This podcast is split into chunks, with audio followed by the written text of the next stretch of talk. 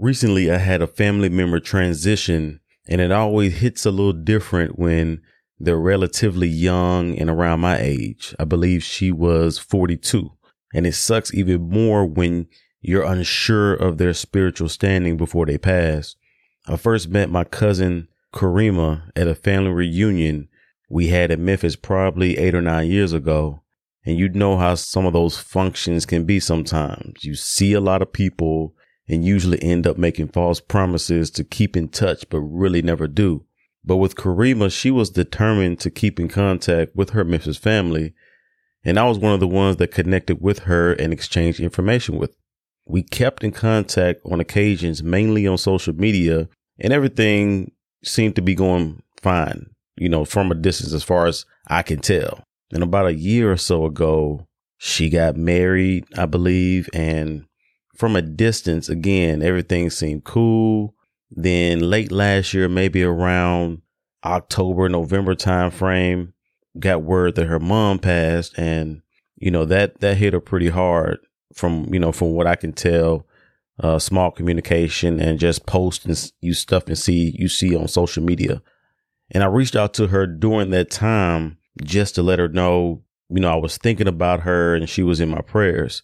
And four months later, I get another word that she suddenly passed.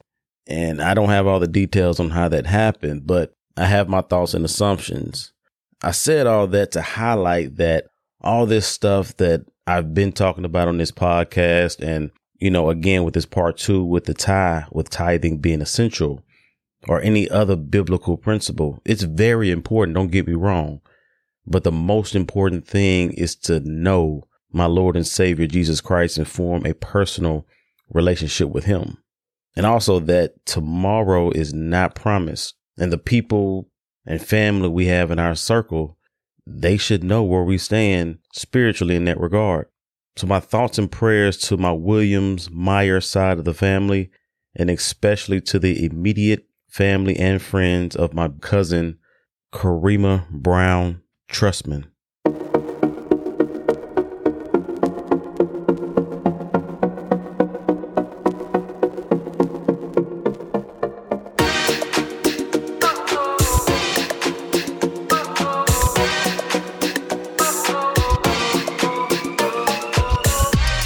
This exchange is a spiritual transaction, not a physical one, like we see regularly in a everyday business, like a product to money exchange. When exchanging with spiritual things, dealing with God, like in tithing, it has more to do with our intent, motive, and execution than just making a simple transaction like we would in a store. In a store, they could care less how we feel or why we're buying it as long as we have the money. Our intent and motive matter to God, and we can only execute what He says when we're in the proper position to listen and receive it. To go a little further detail on what I said on the previous episode on the tithe, tithing is, is essential in regard to the windows of heaven and blessings that come from it, like in, in Malachi 3 the visions, instructions, opportunities, dreams, and our ideas. We're quick to associate blessings foremost with the end result, like with money, possession, or position. But too often we skip the journey and try to go straight to the destination. Also, I believe that comes with the distraction and frustration of comparing ourselves to others.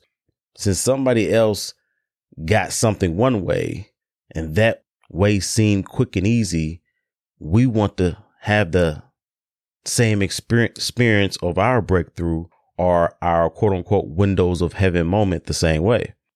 Like, what if the blessing poured out so great that you won't have room enough to receive it was that idea you had last year of starting a small business or a podcast, but you shrugged it off soon as circumstances or life made it convenient for you to forget about it?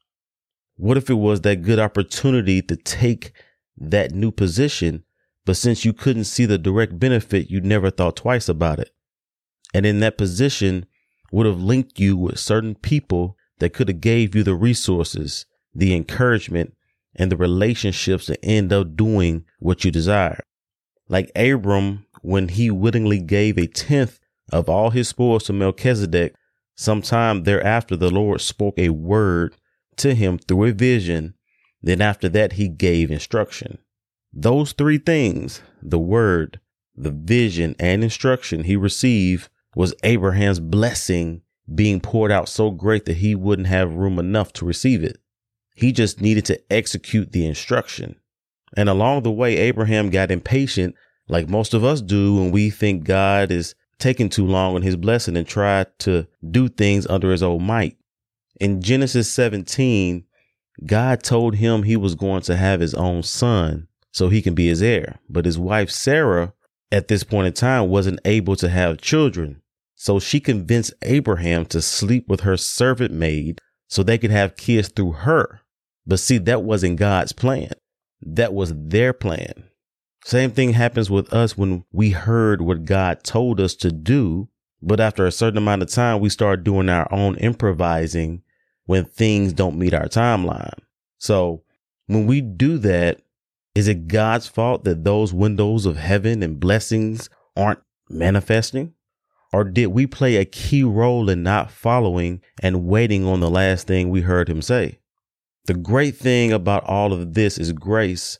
And because of grace, we'll have another opportunity to execute the vision, the instruction, the dream, and our idea we may have missed out on previously. Now, here comes the effort part.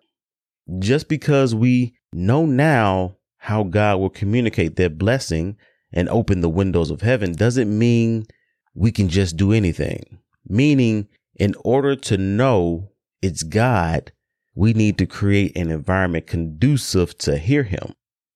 First Peter 5, starting with verse 8 says, Stay alert. Watch out for your great enemy, the devil. He prowls around like a roaring lion looking for someone to devour. Stand firm against him and be strong in your faith. That's First Peter 5. That's in the New Living. See, we need to create an environment conducive to hear God because we have an enemy that is always trying to steal, kill, and destroy. And that includes the word, the vision, the instruction, the opportunity, or idea that comes from God.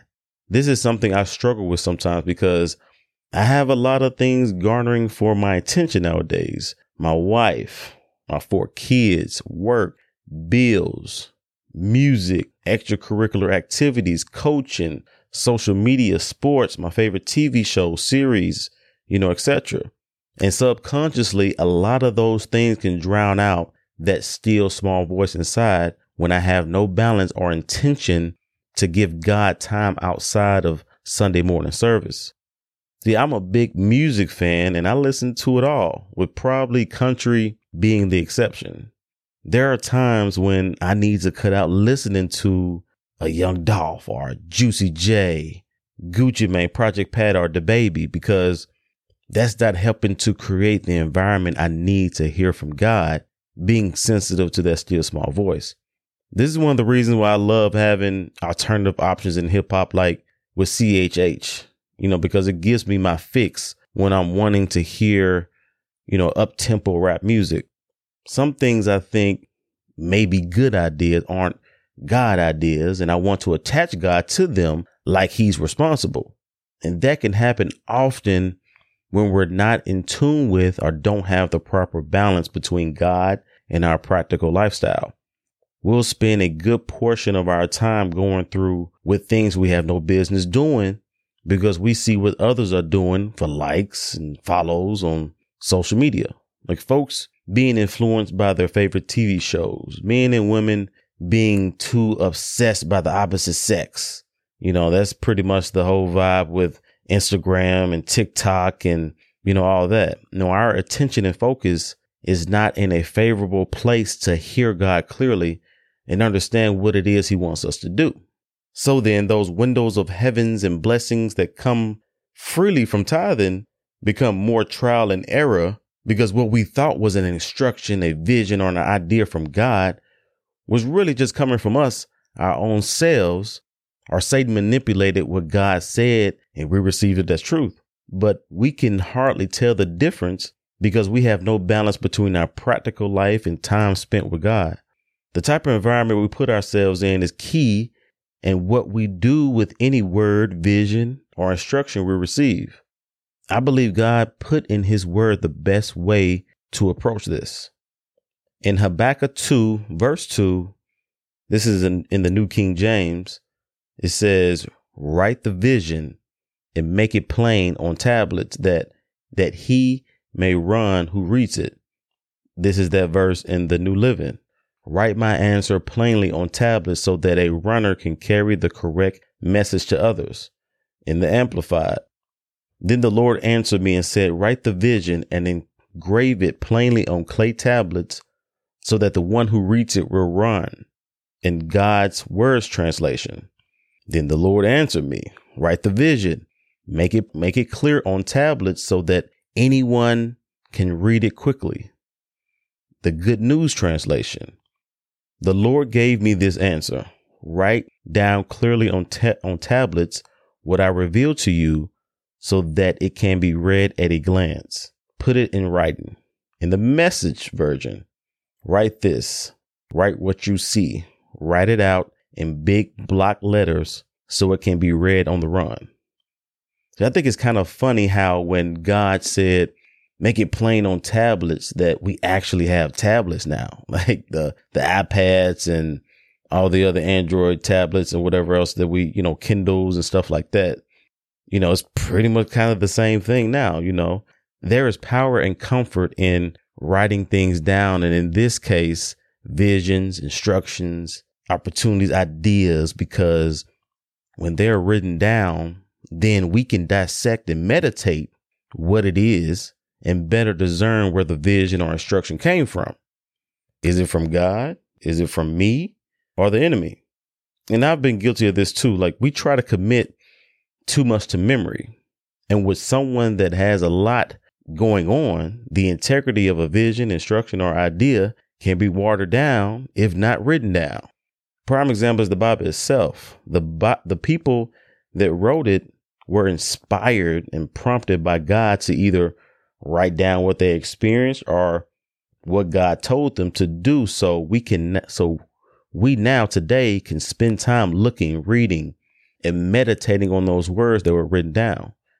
And if we happen to forget what, you know, forget about it, we got a Bible or a Bible app to go back and reference to it. You know, we don't have to commit it to memory. We can just go right back to the word and, and read what it said.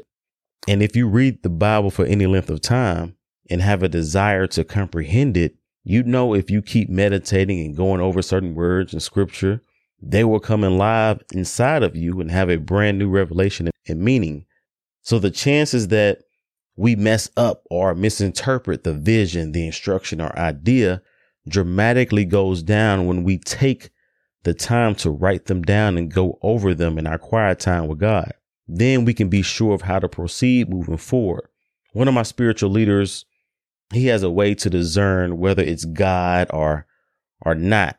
You know, when we hear a word or vision or instruction or idea. You know, this is not a formula to say these are or these things are absolute every single time, but it's a good guide to reference when you need to discern. I encourage you to write these down if possible. Number one, when God speaks, it will go against all reasons and rationales. Many times when things line up perfectly and make all the sense in the world intellectually, most people can reasonably understand it. That may not always be from God.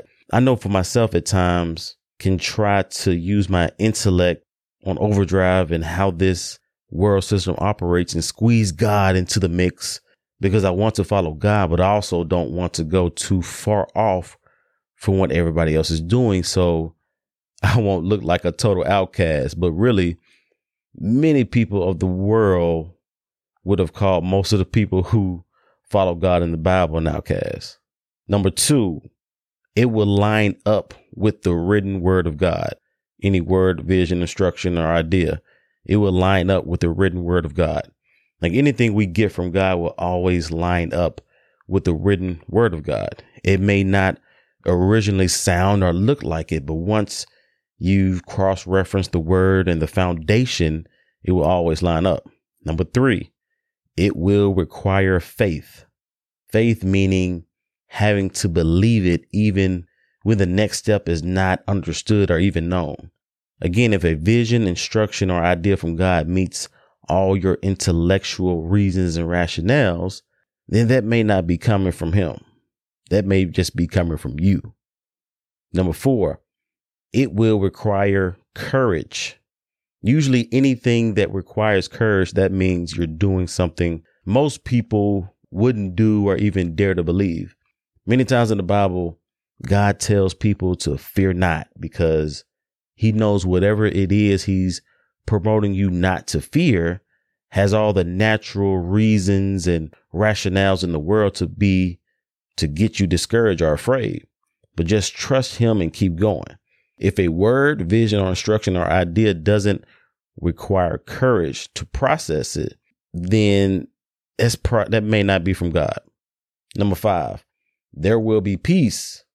Even though that word, vision, instruction, or idea defies all rationales and reasons and still requires faith and courage, but yet, for some reason, some odd reason, you still have confidence and a peace on the inside of you that you really can't complain. Like you can be going through all types of hell and have all types of hell going on around you, but you just know everything is going to be all right and just continue to be joyful and have a smile on your face regardless of what you experience.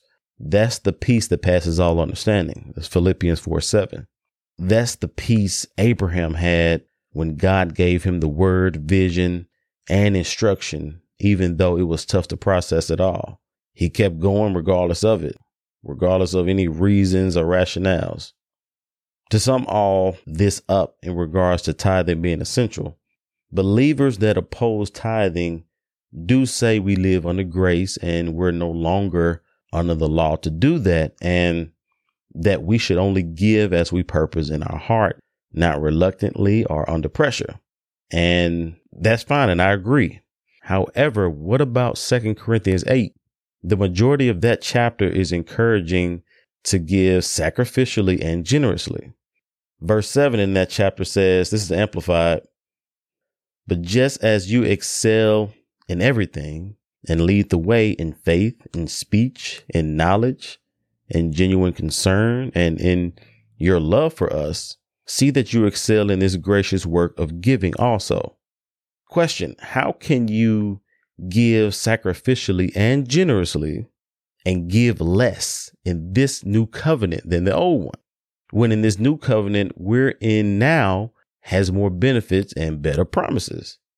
Hebrews 8 6 in the Amplified says, But as it is, Christ has acquired a priestly ministry which is more excellent than the old Levitical priestly ministry, for he is the mediator, arbitrator of a better covenant, uniting God and man, which has been enacted and rest on better promises.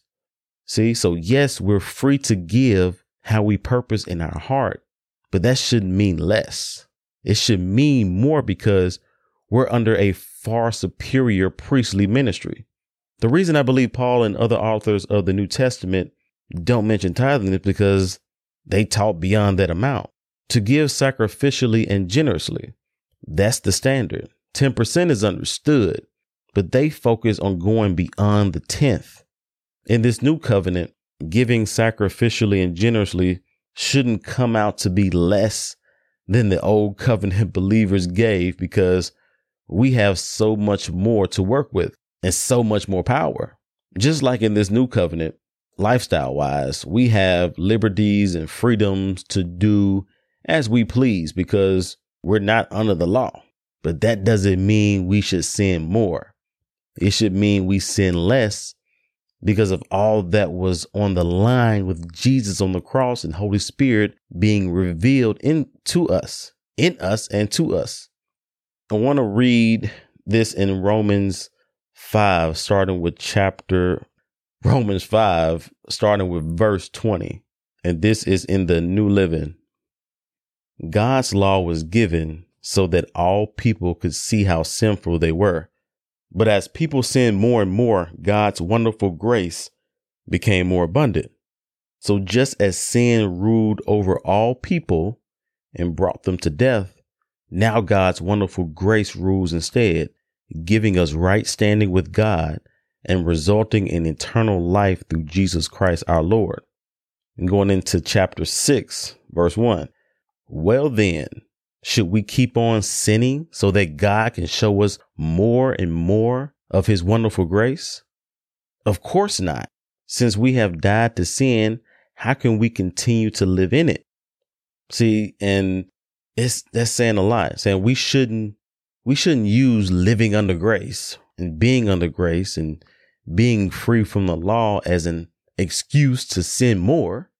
You know, that that was clearly stated in that. So on the flip side, just as we shouldn't use the freedom we have to give as we decide in our own heart and not being under law to tithe as an excuse to be selfish or to give less. If anything, it should mean we give more because of the advantages and opportunities we have being a part of this new covenant. 10% is the baseline, not the goal. Case in point, athletes today play their professional sport longer and their peak prime performance range lasts longer now than it did in previous eras. Like Tom Brady played quarterback at an elite level until he was 44 years old, which he just recently retired. LeBron James and Chris Paul are still playing at elite levels, even though they're pushing 40. Other athletes like Serena Williams, Carli Lloyd, and Sue Bird. Why? Because they're living in a world with more information better medical science, better technology, better equipment, better training, etc. So as the knowledge and information and technology improves, so should the athlete, right? They shouldn't be weaker and less productive. They should be stronger and more efficient, more efficient. And they are today. So how can we as believers under this new priestly ministry, new covenant with Jesus, do and give less than what the older Levitical priest ministry did. See, we have the ability to go to the next level, but it's not automatic. We have to choose to execute the information and knowledge that's available. When you sum all the tithes that the people gave back in the old covenant, it came up to be around 22 or 23%, you know, not just 10, which again is what makes this kind of funny because about this tie and tithing thing because we're arguing over the minimum, which is 10%, and not putting enough focus on the big picture, which is to be generous. If you made it this far, I appreciate you for hanging hanging in there with me uh, for this part two, and hopefully it was worth it. Um, and for those that I've I've been going back and forth with a couple people respectfully uh, about the tithing thing you know, it's it's it's no love lost. Again, like I said, to start this pod off, to start this episode off, man. Like, you know, we can bicker about all this stuff uh, as we want, which I believe it is important. It is something to get into uh, respect respectfully and in love about. But you know what I'm saying. The main th- thing and the goal is to know the Lord and Savior Jesus Christ and have a personal relationship with Him. You know, have Holy Spirit inside of you, and you know, you having the ability to move as God you know, tells you to move. But don't forget to like this podcast wherever you're listening. Please like, rate, and leave a comment so others can be aware and join in. Until next time, y'all, salute.